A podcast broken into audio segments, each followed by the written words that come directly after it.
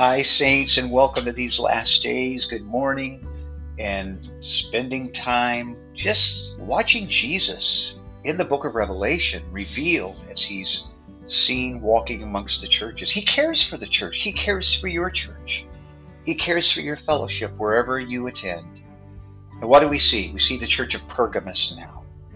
Pergamus, there's a story in this book, and it's it's the story of Balaam if you remember in the Old Testament, Israel was uh, conquering the people, and the other nations were hearing about this. Balak heard about this and his people. He says, I need to defeat Israel before they defeat me. So he called Balaam, who he heard was a prophet, and Balaam came. He says, Curse, have God curse um, Israel for me so that I won't be destroyed. And Balak asked God three times. He was a false prophet, obviously, and God said, No.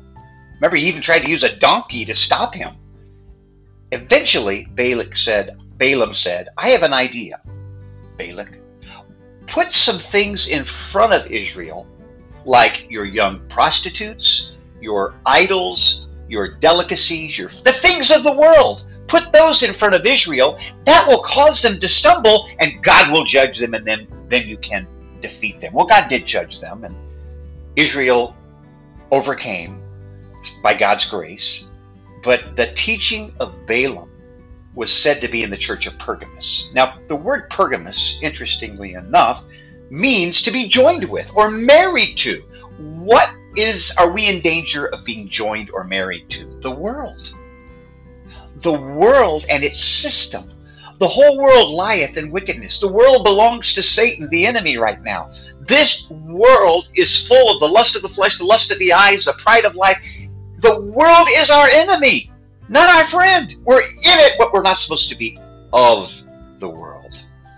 Brothers and sisters, this is the danger today that we would be in the church joined to the world. Matter of fact, Paul told the Corinthians, he said, You're supposed to be joined to the Lord.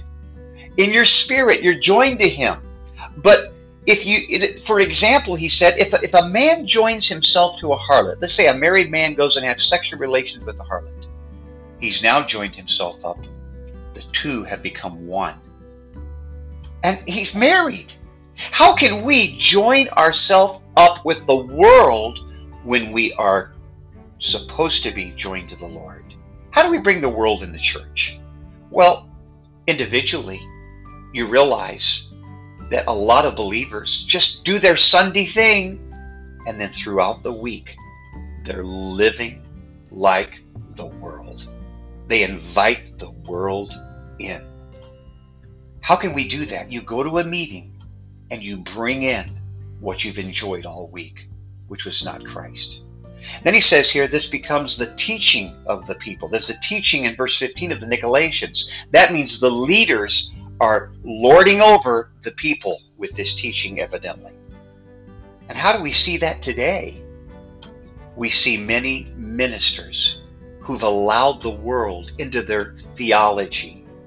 We see it even in the realm of sexual things, which is what Balaam did in causing the people to commit fornication. We see today that our church leaders are him and hawing about morals that the Word of God strictly forbids.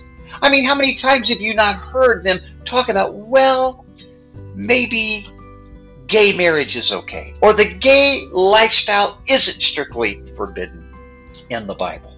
Or, you know, I've even heard of churches that are now providing bathrooms for the transvestites as they need to be able to go into the women's restroom. So they're trying to capitulate and make room for the world in their fellowships. These teachers will not take a stand because just like Balaam lined his pocket with money by giving advice to Balak, rulers and leaders today that people listen to in churches are not standing up for the Lord. They're bringing the world into their fellowship. Jesus says, He says, I am the sword of the word, and it's coming out of my mouth. He told him here twice in this passage. What does the sword do? it cuts and divides. Allow the Lord to cut and divide this world out of your life. Well, He tells us how we can overcome.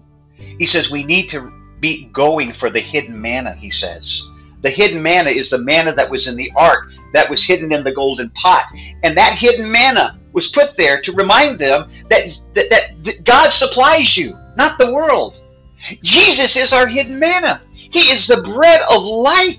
He should be supplying you. Get away from the world and get into the bread of life. Partake of the bread of life. Are you partaking of the bread of life? Are you enjoying the bread of life every day?